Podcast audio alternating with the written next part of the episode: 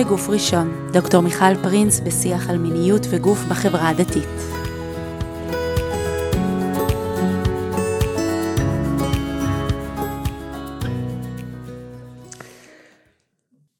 ברוכות וברוכים הבאים לפרק נוסף של הפודקאסט בגוף ראשון. Uh, היום אני מארחת כאן את uh, הרב איתי מור יוסף, שלום איתי. שלום וברכה, בוקר טוב מיכל. בוקר אור. Uh, היום אנחנו ככה ערב וימים נוראים, וכשדיברנו לפני ואמרנו על מה אנחנו רוצים לדבר וככה לייחד אולי לתקופה הזאת, אמרנו שנדבר קצת על התשובה, על, על חטא, על החיבור בין המיניות לתחושת החטא ואיך עושים תשובה. Uh, אני רק אגיד לפני uh, שהחדר היום הוא לא אינטימי, אנחנו לא רק שלושתנו פה עם uh, ככה איתי, אני וצופיה, אלא יש לנו עוד אורחים כאן, הרב ורדי ואליצור, שככה באו להצטרף אלינו מהצד, ככה לקראת איזושהי עשייה של סרט בנושא של שיח על מיניות, אז ברוכים הבאים גם לכם. ואנחנו הנה נתחיל ו, ונשאל שאלה, אני, אני קצת רגע אתחבר לפרק האחרון שהקלטנו, שעסק בפורנוגרפיה. והפרק הזה הסתיים באמירה של זיו יגל על הנושא של איסורי מצפון. הוא אמר בוא, נש, בוא נשתחרר מאיסורי מצפון.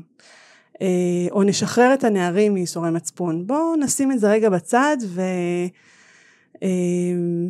וכאילו נדבר על זה חינוכית או זהותית או ככה קצת משהו אחר ולא נדבר על, ה, על הייסורי מצפון או הייסורי מצפון הדתיים סביב זה. והשאלה שאני אשאל פה עכשיו זה האם אנחנו יכולים בכלל להניח לזה בצד. אני מציע שלא נניח לזה בצד, אני רק מציע שנשים את זה באיזושהי מסגרת חדשה. כי מה שצריך להבין זה שהמיניות שה, והגופניות, התפיסה שלהם עברה מהפכה דרמטית במאה השנים האחרונות. למעשה מאז המהפכה של הפסיכיאטריה בסוף המאה ה-19, אנחנו מתייחסים לגופניות ולמיניות אחרת לחלוטין ממה שהתייחסנו אליהם בוא נאמר במוצאי ימי הביניים, בימי הביניים בוודאי. בימי הביניים התפיסה הייתה תפיסה אפלטונית כזאת שבעצם הגוף הוא הכלא של הנשמה, של הנפש. והנה במהלך המאה העשרים אנחנו מגלים שהגוף לא רק שהוא לא הכלא של הנשמה, אלא הוא אולי הופך להיות ה... הטריגר שלה להצלחה, הטריגר שלה לחיים, מי יכול לוותר היום על אה, חיים טובים, על חיים איכותיים, על, אה, על ללכת אה, לעשות ספורט. על אוכל טוב. נכון. על חופשה נעימה. ועל מין, כן. אז כיוון שחל פה איזה היפוך ערכים, והתפיסה היום של הגוף היא שהוא במרכז, והוא לא רק איזושהי מקפצה לנפש, הוא לא רק מאפשר לנפש, אלא הוא מטרה לכשעצמו, אז אם הוא מעורר לצורך העניין רגשות אשמה, זה כבר לא אותו סיפור כמו שפעם. אם פעם הוא עורר רגשות אשמה, יכלנו להגיד, אוקיי, הוא האשם, הגוף אשם. בוא נכה אותו, בוא נכה על חטא, נכה על הגוף של החטא. בוא נבטל אותו. נכון. נעלים אותו. נכון. היום אנחנו לא יכולים לעשות את זה, אנחנו לא רוצים לעשות את זה. אבל פה באה הדת. כאן נכנסת הדת לתמונה. והדת אומרת, רגע, רגע, אבל אז... אז מה המשמעות בעצם של כן החטאים הקלאסיים? יש חטאים בכל זאת, אם, אם גבר או אישה שוכבים או נוגעים במי שאסור להם, הם עשו מעשה אסור לכאורה, אז הם כן צריכים להכות על חטא. אז אנחנו בעצם צריכים פה עכשיו לדון בשאלה איך בעולם החדש, שבו הגוף כל כך חשוב לאיכות החיים שלנו, ואנחנו רוצים להשתחרר לכאורה מהכאה על חטא, מרגשות האשם, איך זה יש, יתיישב עם תפיסת דת שאומרת אין לך דת, אין לך חזרה בתשובה, אין מושג של חטא, אם אתה לא מכה על חטא. זו בעצם השאלה. וואו וואו, הסתבכתי. אז בוא, בוא רגע נפשט אותה. בוא, בוא נשאל מה הייתה התפיסה המסורתית. זאת אומרת, אם אני מגיעה עכשיו אה, ליום כיפור, איך אני אמורה להתייחס לחטא, או, או לחטא באופן כללי ולחטא המיני בפרט? בעולם המסורתי אמ, זה עולם בעצם שהתפיסה שלו, תפיסת החטא שלו היא תפיסת חטא נורמטיבית. כלומר, שאתה בודק בכל פעם שעשית מעשה על איזה סעיף בשולחן ערוך עברת, על איזה סעיף ברמב"ם, על איזו הלכה בתלמוד. זו תפיסה נורמטיבית משפטית, ועל כל עבירה כזאת יש תג מחיר. אתה אמור אה, לקבל מלקות, אה, כרת, ואפילו מיתת בית דין אם יש אה, בית דין. זאת אומרת, זו תפיסה שאומרת על כל פעולה יש תגובה משפטית של מוסדות מסוימים שאמורים להלקות אותך, וגם כשהמוסדות האלה נעלמו, התפיסה הזאת לא נעלמה.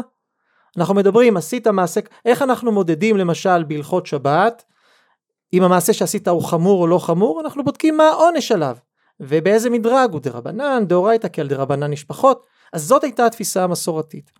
בתפיסה הזאת, יש משהו מאוד פשוט, כי גם לחזור בתשובה יותר קל. אתה בא ואומר עשיתי מעשה, אוקיי אני ניגש לבית הדין, במקרה זה בית דין של מעלה ביום הכיפורים, או במהלך השנה, ואני מכה על חטא אומר לאלוהים חטאתי לא אחזור למעשה נקודה. ועל חטא שחטאנו זה ועל חטא שחטאנו נכון. זה ויש לי רשימה ואני יכולה להיזכר ואני יכולה לבקש בעצם נכון. סליחה ו... ולצאת נקייה מיום כיפור. נכון, נכון לגמרי. זה מאוד מאוד, זו תפיסת עולם מאוד מאוד פשוטה. אבל מה קורה היום בתפיסת העולם המודרנית שאנחנו חיים בתוכה? כשאדם עושה מעשה בדרך כלל הוא נותן את הדעת על המעשה שהוא עושה, הוא לא עושה את זה כלאחר יד. הרבה מאוד אנשים נותנים את הדעת, הם בוחרים. והם יגידו לך, מה שאנחנו עושים זה חלק מתהליך שאנחנו עוברים, ממסע החיים שלנו. הם לא יגידו, רוב האנשים לא יגידו אנחנו חוטאים, יגידו זה חלק מהזהות שלנו, אנחנו בודקים את עצמנו. אנחנו מתנגדים למשהו שהיה לנו באולפנה, בישיבה, בשלבים המוקדמים של חיינו, ואנחנו מנסים להשלים עם זה. הם בתהליך. זה חלק מיצירת הזהות. או שהם נמצאים באיזשהו סוג של אה, בחירה, בחירה מודעת יותר או פחות, אבל אני חושבת שראינו את זה הרבה סביב השאלה של הרווקות, אה, סביב הפרק שהקלטנו וה, והשיח שהתפתח מאז. אה, שאולי באיזשהו מקום, אז אני עושה איזשהו ספליט. אני מחלקת אותי בין הצורך הרגשי, גופני, של, של הגיל והסטטוס שאני נמצאת בו, לבין ה, היכולת ה, או הרצון או הבחירה הדתית ש, שאני רוצה להשתייך ולהיות מחויבת. אה, וברגע שזה סותר, אז, אז עושים הפרדה. אה, שמעתי לא, לא פעם ולא פעמיים בתקופה האחרונה, שאנשים אומרים, אני אה, בתקופה הזאת, אני מוותרת אה, על החלק הזה, אני מוותרת על המחויבות לחלקים האלה בהלכה. בעזרת השם אחרי החתונה אז אני אחזור לקיים ולעשות ולשמור ו- וכולי וכולי. אז כאילו איזשהו ספליט כזה שעוזר ליישר בין, ה- בין החלקים. את חושבת שהספליט הזה יכול להצליח אבל? שאלה טובה. אז זו בדיוק הנקודה, הנקודה היא שאנחנו חיים במסגרות חיים שמחויבות להלכה, מחויבת להלכה, ואם לא להלכה אולי לאיזה אתוס רחב יהודי, מן הצד השני אנחנו אה, אנחנו אנחנו. יש לנו את מה ש... ואנחנו לא אומרים על זה תמיד, היום כבר אנשים לא יגידו אני חלש לכן, הרבה מאוד אנשים יגידו אני בוחר בזה, זה חלק מה... חלק מיצירת מה, מי שנקרא איתי, מי שנקראת מיכל. אנשים בוחרים במה שהם עושים. ואז הם חיים כל הזמן במין קונפליקט. כן, ולקונפליקט יש מחיר. לקונפליקט יש מחיר, ואתה צריך, וחשוב, חשוב להחליט, אה, כל בן אדם צריך להחליט איפה אה, במדרה, ב, ב, ב, ב, בתוך העולם הזה, איפה הוא שם את ההלכה, איפה הוא שם את ה... כשההלכה טובעת, צריך לזכור את זה תמיד, ההלכה טובעת מאיתנו טוטליות. פה הבעיה. אם ההלכה הייתה אומרת אני מוכנה לשבת בשקט כמה שנים, תעשה בין תחזור תעשה את הסיבוב שלך תחזור הכל היה נחמד. אבל זה לא מה שקורה. היא תובעת מאיתנו טוטליות. גם כשאנחנו זה אומרת לנו אתם עושים את זה כי אתם חלשים אנחנו, זה לא לגיטימי לעשות את מה שאתם עושים. וכאן בעצם מתחילה הבעיה. אז בואי נסכם את שלב השאלה כי בעצם אנחנו רק בשלב השאלה. בעצם יש לנו כאן אה, דילמה או דרמה כפולה. פעם ראשונה זה העובדה שיש שינוי בתפיסת הגוף. אנשים כבר לא מתייחסים לגוף כמשהו שהוא רק מקפצה למשהו אחר, הם רוצים לתת לגוף את מקומו.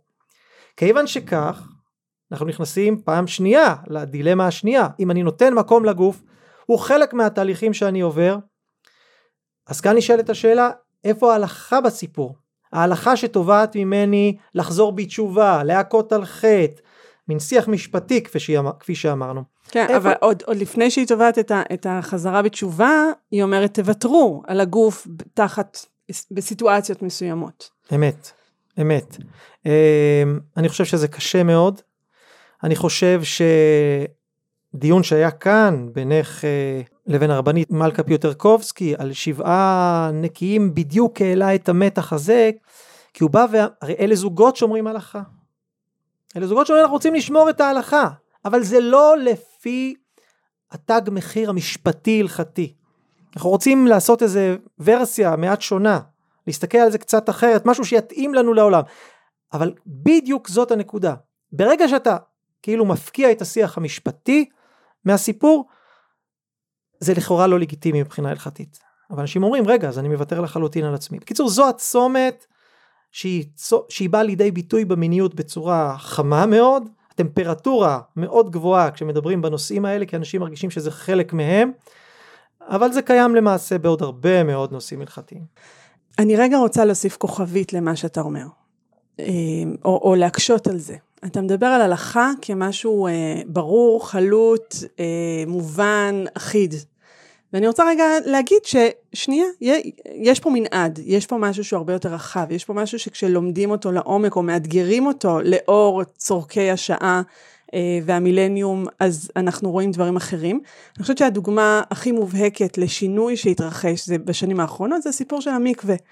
המקווה, יש, היה לו תסריט מאוד מאוד ברור וברור מאליו, ונחשב מאוד הלכתי. וככל שחפרנו יותר גילינו שיש דברים שאפשר לשנות בהם בשביל לכבד את הרצון של האישה ולכבד את הרצון של הגוף שלה.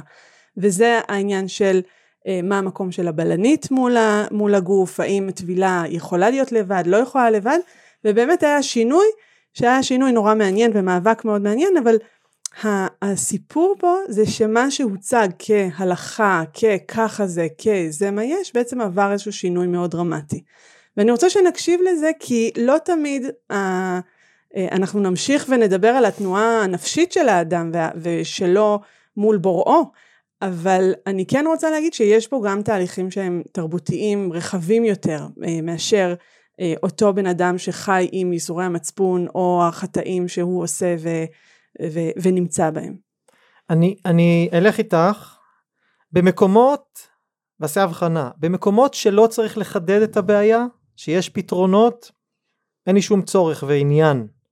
אבל יש מקומות, סוגיית ההומוסקסואליות לדוגמה היא קלאסית לעניין הזה, שבהם אי אפשר להימנע מהקונפליקט. עכשיו, פה קרה גם עוד משהו, צריך להכיר בו, התבגרנו.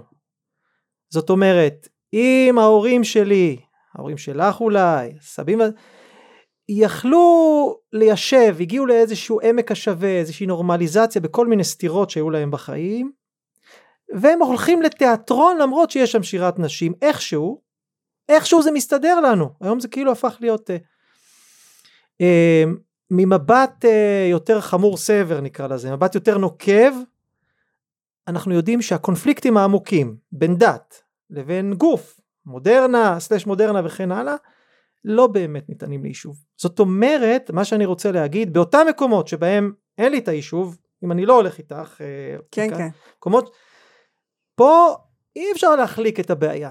צריך לעמוד, לעמוד מולה ולהגיד רגע מה אנחנו עושים? מה אנחנו עושים כאשר באמת הקונפליקט הוא אמיתי. כן, זאת אומרת השאלה היא לא בוא ניתן היתר כזה או אחר או נתמודד עם זה, אלא באמת בוא נתמודד עם התנועה הנפשית סביב האיסור.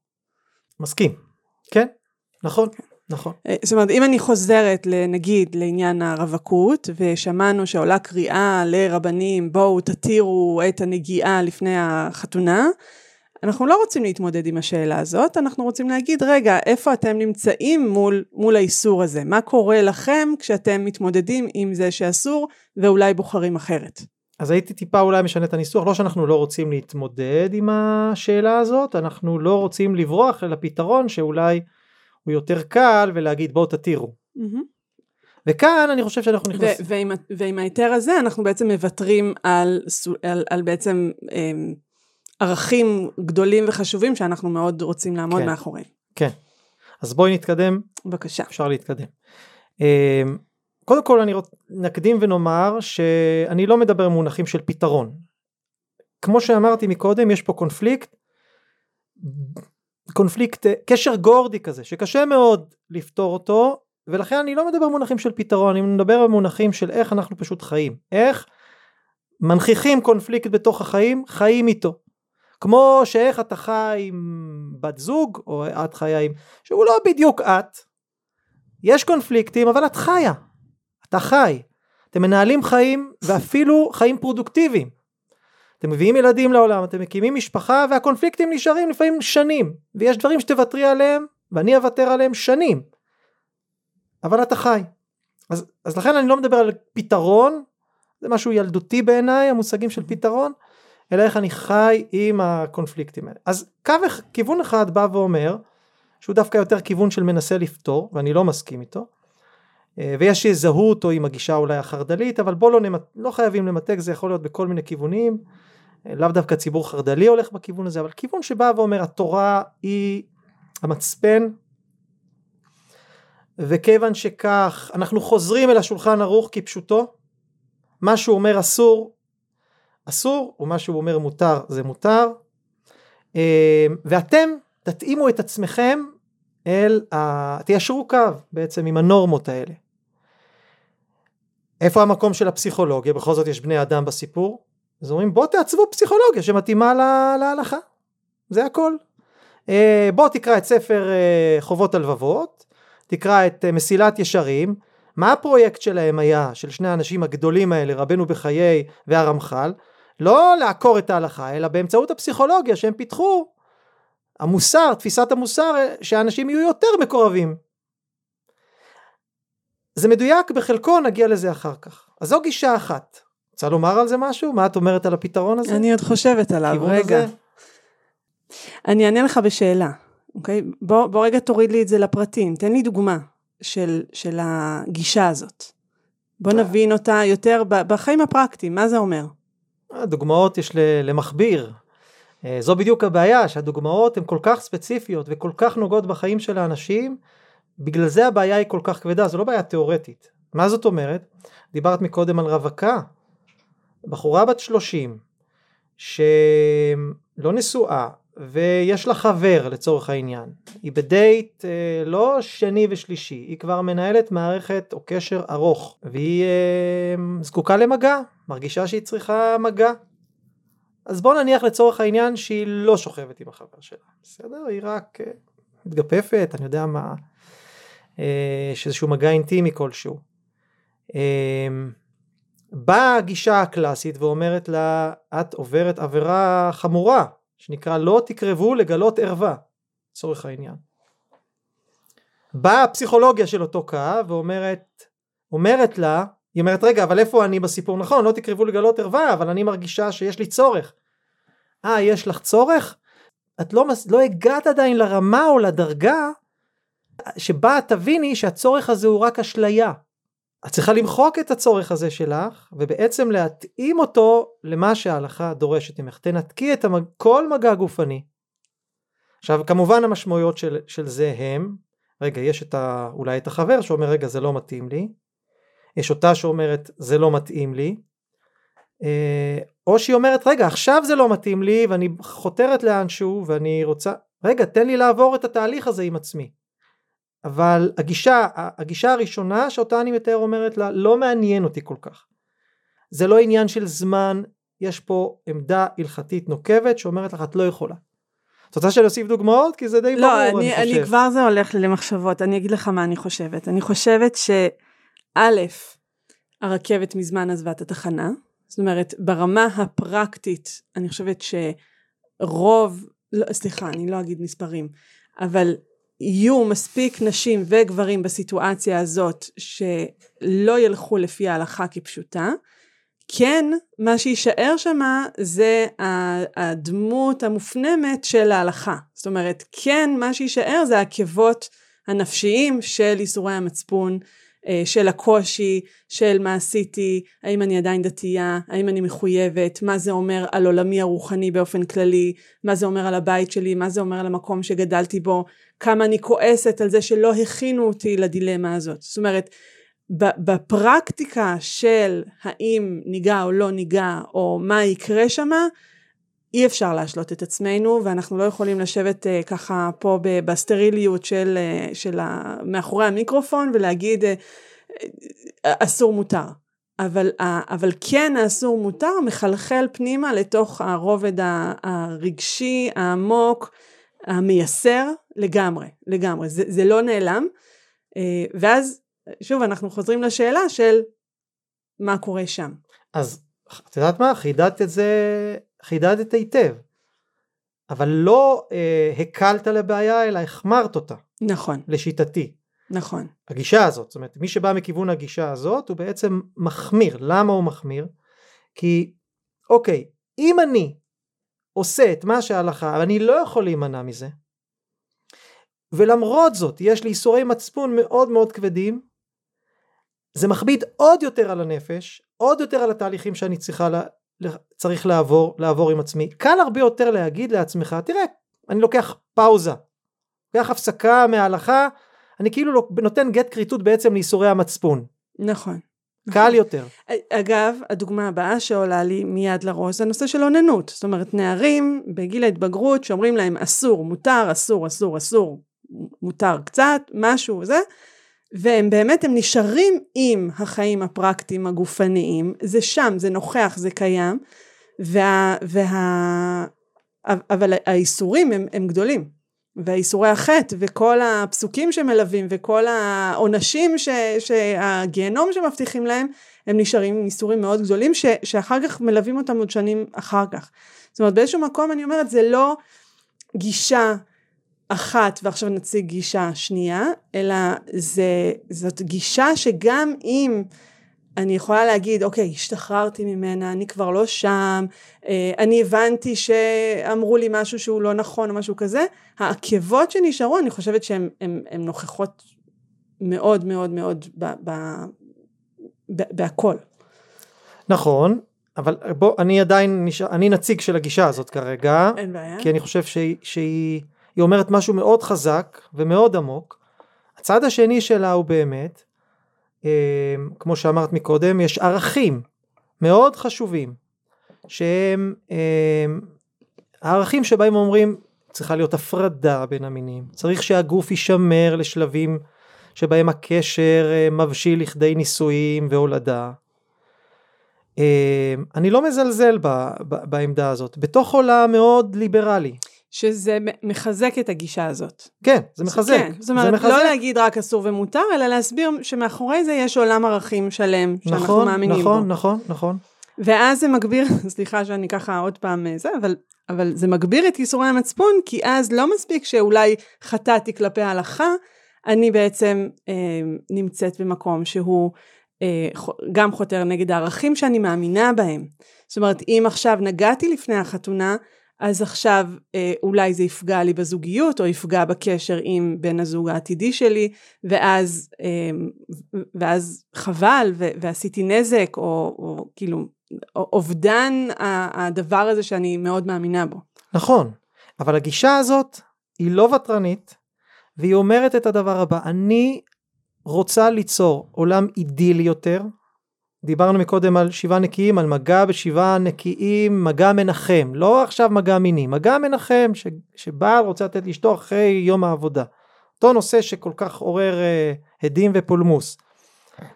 הגישה הזאת אומרת, לא אכפת לי שזה הצורך שלך כרגע, למה? כי אומרת, יש עולם אידילי, עולם גבוה יותר, אני רוצה להגיע, שכולם יגיעו לעולם הזה, אפילו אם המחיר הוא, הייתי אומר בצורה גסה, מחיקה של העולם הריאלי. Mm-hmm.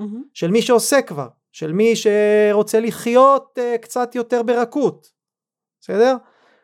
היא אומרת העולם, התורה אמורה לתת עולם אידילי. אתם לא מסתדרים איתה, היא לא מתאימה לכם, בעיה שלכם. תתאימו את עצמכם או זה. היו הרבה במהלך ההיסטוריה כאלה שלא התאימו, תראו איפה הם נמצאים. זה מה שהגישה הזאת בעומק שלה היא אומרת, ואנחנו צריכים להתמודד פה, זו התמודדות תיאולוגית עם השאלה באמת מה התורה רוצה. התורה רוצה ליצור עולם אידילי, זה המטרה שלה, בכל תחום המיניות. כי אין ספק, כמו שאת אמרת, אי אפשר כבר להתעלם מהבעיה. אנשים שעושים את זה הם לא פושעים, הם לא עושים את זה במרתפים. Uh, יש זוגות רבים שחיים ככה, יש אנשים uh, רווקים שחיים ככה, זה כבר לא אנשים פושעים שאפשר לשים עליהם טאג או לסקול אותם בזה או להנביל את פניהם. זה עולם שלם של אנשים שהם דתיים, דתיים, צריך להגיד את זה. הם שואפים להיות יותר דתיים אפילו, אבל הסיפור הזה, הציור של עולם, שהתורה דורשת מהם איזה דרישות איד, אידיליות, פשוט לא מתיישב עם עולמם, לא מתיישב עם עולמם. אז מצד אחד, נסכם את הגישה הזאת, אם כן יש לך מה להוסיף, מצד אחד הגישה הזאת באה ומשרטטת איזה עולם אידילי, וזה פנטזיה מאוד עמוקה של להיות צדיק מאוד, של להיות גבוה מאוד, של להגיע לאורות גבוהים. ומן הצד השני המחיר שלה הוא מחיקה של איזושהי אנושיות, איזה שהם צרכים, לפעמים בני אדם, אה, בשם אותה, בשם אותה אידיליה. ואני אוסיף רגע, היא גם מוחקת איזושהי גישה בסיסית של היהדות למיניות. זאת אומרת, כי ברגע שהשאיפה להיות צדיק ורחוק וגבוה מעל הצרכים הגופניים, אנחנו מתעלמים מזה שהיהדות כן אומרת לנו, קחו את הגוף, תהנו ממנו, הוא, הוא, הוא בשבילכם. אה, אולי אני קצת פנטזיונרית עכשיו, אבל אני חושבת שהמעבר הזה בין, אה, בין האסור הזה והנעלה הוא כאילו להתרחק מהצרכים האלה, ואז כשזה כן מותר להיות שם, הוא מעבר מאוד מאוד קשה. אה, אנחנו רואים את זה בין המותר לאסור, לא, לא רק בין לא נשוי לנשוי, אלא, אלא גם בתוך החודש עצמו, כשעוברים מהאסורים למותרים, זה, זה מעבר שלהרבה זוגות הוא מאוד מאוד מאוד קשה, כי הוא, הוא כאילו, זה, זה שני חלקים שלא מתיישבים ביחד. אבל בוא, בוא נמשיך לגישה השנייה, בשביל okay. אוקיי. שנספיק גם ליישב הכל. אוקיי, okay. הגישה השנייה הפוכה. היא באה ואומרת ההלכה לא מתאימה למציאות, היא מקשה על בני אדם, היא יוצרת חרטה ורגשות אשם, בואו נמצא את הדרך להתאים אותה, זו שפה מכובסת, לשנות אותה, שפה פחות מכובסת. ללכת איתה. ללכת איתה במובן של להשתמש בה כ...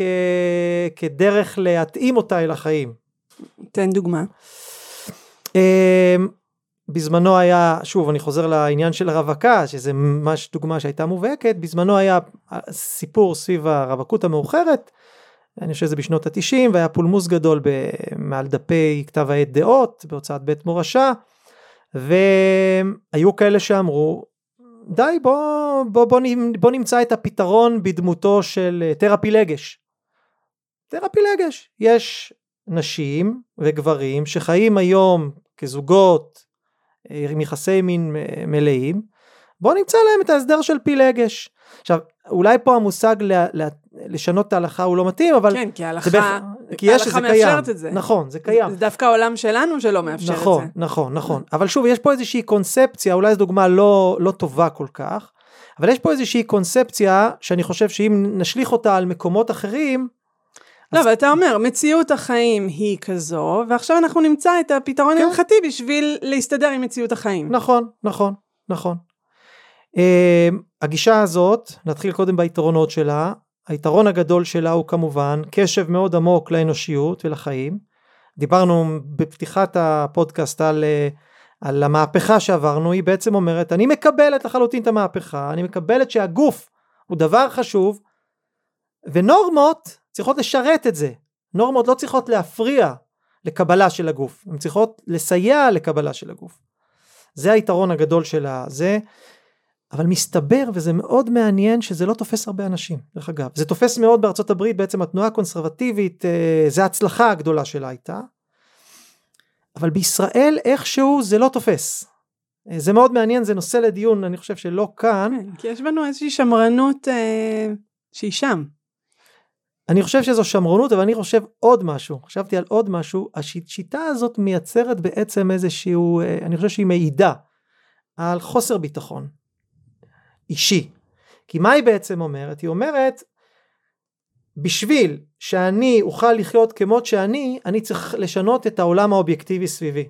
אני צריך לשנות את ההלכה שתתאים לי. רגע, אם אתה כל כך בטוח בעצמך, כמו ילד שבטוח, הוא לא משנה את ההורה שלו, הוא אומר אבא, אמא, אני בחרתי לי דרך אחרת, אתם בדרך שלכם, כל אחד בוא נחיה בשלום. הניסיון הזה לשנות את ההלכה, להגיד לאלוהים אבא, לא כל כך מתאים לי מה שאתה זה, זה בעצם מעיד על חוסר ביטחון בדרך שלך. כי אם היית כל כך בטוח, אז היית הולך פשוט בדרך, היית מורד, נקרא לזה ככה. אבל כמובן שהצורך הפסיכולוגי גם להיות אה, בסדר עם התורה ועם ההלכה, להיות חלק מ... להרחיב את הגבולות, אני מבין את הצורך, אני רק אומר בשורש העמוק של הסיפור, כאילו הגישה הזאת קצת מורדת, אבל היא לא מוכנה לעשות את, ה, את, ה, את המרידה שלה עד הסוף. אבל אני מנסה, אני מנסה תוך כדי שאתה מדבר לחשוב על, על הדוגמאות שדיברנו עד כה. אז גם נגיד שבעה נקיים זה משהו שעלה כצורך, אבל באמת העולם ההלכתי אומר לא לגעת. אה, גם הנושא שדיברנו על אה, מגע שלא, אה, לא, לא של נשואים, גם שם, זאת אומרת, הגישה הראשונה יותר תופסת מאשר הגישה השנייה. זאת אומרת, אנחנו רואים, יש פה איזה, אני לא אגיד שמרנות, אלא, אלא באמת משהו שם משתמר, וה, וכמו שאתה אומר, ה, ה, הגישה השנייה שהצגת פחות תופסת מקום. אבל עדיין אנחנו בעצם שואלים, ואולי זה עכשיו הדרך השלישית בעצם שאנחנו רוצים להציג פה, אמ, שואלת מה, מה קורה ביום כיפור? מה נעשה? מה נעשה עם איסורי המצפון? אה, האם אנחנו פשוט צריכים לשמר אותם, הם יישארו, או שאנחנו כן צריכים לעשות איזושהי דרך שמה אה, ליישב את זה? אז קודם כל בואי נסביר מה בעצם הגישה השלישית אומרת. הגישה השלישית רוצה להתיר על כנה את, ה... את העולם האובייקטיבי, העולם ההלכתי, הנורמטיבי, האובייקטיבי, והיא מכירה בכך שיש גם עולם סובייקטיבי שהוא נמצא לפעמים בקונפליקט. קונפליקט, צריך לומר, לפעמים בלתי פתיר. לא כל הסוגיות ניתנות. אני ניתן דוגמה פורנוגרפיה, אמרת פורנוגרפיה, אני לא רואה בשום צורה איך מיישבים את, אה, את אה, הלכות הרחקות מנשים והאיסורים החמורים שקשורים כשזה עם, אה, עם צפייה בפורנוגרפיה. אז מה תגיד? מה אז עכשיו נשנה את השולחן ערוך? כן זה טוב שניתן היתר לצפייה בפורנוגרפיה? זה זה מגוחך. זה מגוחך, זה אבסורדי, אני לא רואה, אני רואה שיהדות כזאת לא מובילה לשום מקום. לא רק זה, אני, אני שוב חוזרת לגישה הראשונה, אנחנו גם לא רוצים לשנות, כי עולם הערכים שלנו הוא כזה שלא רוצה לתת לזה מקום. נכון, נכון. אמ, ומה אז בעצם הגישה השלישית אומרת? הגישה השלישית אומרת יש מרחבי חיים שונים. אה, הרי לא הרי כשאני נכנס לבית הכנסת וכש, כשאני בבית זה בא לידי ביטוי באופן שבו אני מתלבש, באופן שבו אני מתנהג, יש אה, סטנדרטים של צורות חיים שונות שאני נמצא במרחבי חיים שונות ויש לנו כאלה. היום אנשים שמגיעים לאוניברסיטה פרופסור למקרא שנמצא באוניברסיטה והוא לומד ביקורת המקרא הוא עושה הפרדה. יודע שיש לו את המרחב האקדמי שהוא חוקר ואת המרחב הזה. וכן הדבר אמור גם במרחבי חיים של, של, תחום המיני, של, תחום, של התחום המיני רגע, רגע, אני חוזרת לדוגמה של הפרופסור למקרא. כן. אתה אומר שיכול להיות שבאקדמיה הוא חוקר ומבקר את המקרא, אבל כשהוא הולך בשבת לבית הכנסת, הוא על זה, עם זה, מחובר לזה, מחויב לזה. Mm-hmm. והוא חי את החיים בשלום. זה מה שאתה אומר. כמה שזה אפשרי, כן. כמה שזה אפשרי. אה, ואז אנחנו חוזרים, נניח, אה, לגישה השלישית, שבעצם מה אתה אומר? הגישה הזאת אומרת, אה, עכשיו, אתה במצב, את במצב, בחיים שלכם שקשה לכם עם האיסורים ההלכתיים הם לא תואמים את, הזה, את הסטנדרט את הזה ההלכתי. אנחנו מקבלים את זה. אנחנו, לא מקב, אנחנו מקבלים את זה לא במובן שההלכה לא מקבלת את זה אבל אנחנו הציבור העין השלישית הזאת לחברה יש מש, משקל מאוד גדול פה. מקבלת את זה שאתה יכול שבני אדם הם, הם לא יצורים מונוליטיים. הם צריכים לעשות תהליכים בחייהם. אני חושב שאחד הדברים הקשים ביותר לדוגמה עם דתל"שים זה לא שההלכה אומרת שאסור לנסוע בשבת או שזה שהחברה בכל פעם שיש את הילד הזה שמגיע להורים שלו בשבת נו או כן מצקצקים בלשונם כן מצקצקים בלשונם מעקמים את העיניים ואז גם ההורים וגם הילד מרגישים כל הזמן אנחנו לא בסדר אנחנו לא בסדר החברה צריכה לתת מרחב חיים של חיפוש. אני צריך לתת מרחב חיים לעצמי לחפש ולגלות את המיניות שלי. כל אחד צריך להבין בעצמו איפה הוא נמצא בחיים. עכשיו ההלכה תמיד נמצאת שם, אני מכבד אותה. ואני באמת, ואני באמת הייתי רוצה להיות שומר הלכה. אבל מה לעשות, אני לא צדיק גמור. לא כל חיי אני יכול להיות צדיק גמור. עכשיו ברגע שאתה מבין את זה, אני חושב שמשהו, ב... לא הייתי אומר שאין פה רגשות אשם, יכול להיות שיש רגשות, אבל משהו ברגשות האשם מתחלפים ביותר, לא בקבלה גם, זה לא, המילה קבלה פה היא לא, לא נכונה, אני חושב שהם מתחלפים יותר בהכרה. בהכרה, זה כמו שאני אומר לעצמי, תראה, אבא שלי רצה שאני אהיה איקס, שאני אהיה פרופסור לפיזיקה, אני לא, אני רוצה להיות גנן, מוזיקאי, whatever. אבא שלי ימשיך לרצות, הוא לא ישתנה, זה אבא שלי, כי הוא בא מעולם שבו להיות פיזיקאי עורך דין או רופא, זה הדבר. ואני כבר לא בחי בעולם הזה, זה לא אני. אז אני לא משנה את אבא שלי, ואני גם לא אשנה את החיים שלי. אני מכיר שזו צורת החיים שלי. אבל אני ואבא שלי נחיה ביחד. אנחנו, אני לא מנתק מגע מאבא שלי. יש מרחבים, יש מרחבים שאנחנו משיקים לחלוטין. כשאני, ההומוסקסואל לצורך העניין, מגיע לבית הכנסת, אני רוצה להתפלל כאחד האדם, אז תנו לי להתפלל. למה צריך לא לתת לו לעלות אה, לקריאה בתורה? מה, מה הסיפור? תנו לו לחיות. הוא מגיע למרחב הדתי, הוא רוצה להיות דתי.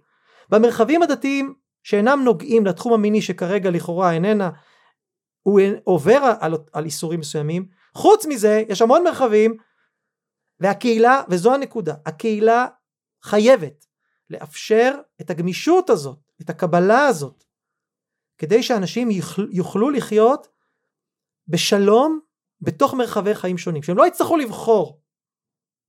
וואי, כמה דברים יש לי עכשיו להגיד לך. בבקשה, בשביל זה את כאן. אני פה, כן. קודם כל, תודה. קודם כל, הדברים שאתה אומר בעיניי הם חשובים מאוד, ואתה שם מילים לדברים שכבר קורים. אה, זה, אני, אני לא מרגישה שאתה אה, מחדש פה איזשהו משהו, וגם הדוגמאות שהבאת זה דברים שאנחנו יודעים שכבר קורים, ו, וברוך השם עליהם. ומצד שני אתה מדבר, ואני מרגישה שאני הולכת על איזה חומה גבוהה, שאני יכולה ליפול ממנה מאוד בקלות.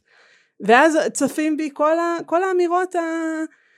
הכי פשטניות, כן? אה, מה, אתה נותן לגיטימציה, או מה זה הפשרנות הזאת, מה זה ה... כאילו נותן לגיטימציה ל, לרצף הזה, ו, ואולי אנחנו צריכים בעמדה הדתית שלנו להמשיך להציב את הגבוה, ועל חשבון הפרטים שאולי ייפגעו. עכשיו, אני אומרת את זה ו- ואני מניחה שמי שמאזין לנו יודע את עמדותיי והגישות שלי. אבל אני כן מציבה את זה כככה אה, מראה לדבר הזה שאתה מציג. כי אני כן מקבלת את זה ורוצה שזה יקרה, שאנחנו נדבר על זה, נדבר על זה כקהילה. אני לא רוצה שנשנה את ההלכה, בעיניי להלכה, אני, אני אתן את הדוגמה ש, שבעיניי היא מאוד, אחד הפרקים היה על שמירת נגיעה. ו... והמון ככה אני מתחבטת, כן? איך אני מחנכת את הבנות שלי לנושא של שמירת נגיעה? כי מצד אחד יש, אה, יש לזה יתרונות ויש לזה חסרונות. והתשובה שאני קיבלתי לעצמי זה שבוודאי שאני לא רוצה לוותר על הדבר הזה ועל החינוך לערך הזה ול, ולהלכה הזאת. ומצד שני, כמו שאתה אומר, אני רוצה שהילדים שלי יחושו ממני שהכל בסדר, ושנגיעה זה דבר חשוב, ושיש לה ערך מאוד מאוד מהותי באיך שנבנה קשר. עכשיו, אני ממשיכה ללכת שם על, הגדר הגבוהה הזאת. אני אעשה את ההבחנה הבאה, אני לא יודע אם היא, היא תספק אותך אה, או את, ה, או את המאזינים, אבל אני חושב באופן הבא, אני לא רוצה לתת לגיטימציה אה, לא חשבתי מעולם שאפשר למצוא, אה, למצוא דרך להתיר משכב זכר. לא עלה על דעתי ולא יעלה על דעתי. התורה כתבה שזה אסור, בוא לא נספר סיפורים, אני חושב שהדגשתי את זה מספיק, בוא לא, נס... בוא לא נסבן את עצמנו. אבל זה שאני לא נותן לגיטימציה, זה לא אומר שאני לא יכול לשאוף לאיזושהי נורמליזציה בתוך הציבור. מה זה אומר? אם במאה, יש לנו תעודה מאוד יפה, פרסם אותה פרופסור אופיר שמש, אה, שבאמצע המאה ה-19 בקהילה האשכנזית הבד"ץ של ירושלים, אה, פקיד, אה, פקיד של הקהילה שנחשד במשכב זכר, חויב לבוא פעם, בח... פעם בשבוע, היה עובר ב... ב... ב... ברחוב, היו זורקים עליו עגבניות, הוא היה צריך, לה... והוא קשר, קשר כל מיני, כמו אבל, כמנהג האבלים, קשר כל מיני דברים על גופו, שירגישו שהוא אבל, הוא היה צריך לבוא לבית הכנסת ולהתוודות בפני הציבור. זאת הייתה הדרך של הקהילה, להגיד עברת משכב זכר, זכור, אנחנו לא מקבלים את זה, לא מוכנים לא רק לא לתת לגיטימציה, גם שום נורמליזציה. אנחנו לא חיים בעולם הזה, כולנו מבינים, אני חושב שכולם סולדים מזה. אלא מה, אנחנו, בגלל שאנחנו לא רוצים לתת לגיטימציה, אנחנו ממשיכים לשמר על אש קטנה גם את חוסר הרצון שלנו לתת, לעשות נורמליזציה. וזה אני לא מסכים. אני אומר, כל אחד יודע שמשכב זכר אסור. כל ילד, וצריך להמשיך ללמוד את זה. ועכשיו אם אנחנו היינו עושים בית מדרש, היו שותפים לו הטרוסקסואלים והומוסקסואלים, לא היינו מלבינים את הסיפור הזה, היינו לומדים את האיסור כמות שהוא. אבל זה לא אומר, כמו שאמרתי מקודם, שכשהוא יבוא לבית הכנסת אתה, אתה, אתה, אתה, אתה תגיד לו אל תעלה לתורה, אל תהיה חזן, או לא תקבל את הילד שלו לגן, לגן. זה לא רלוונטי בעיניי.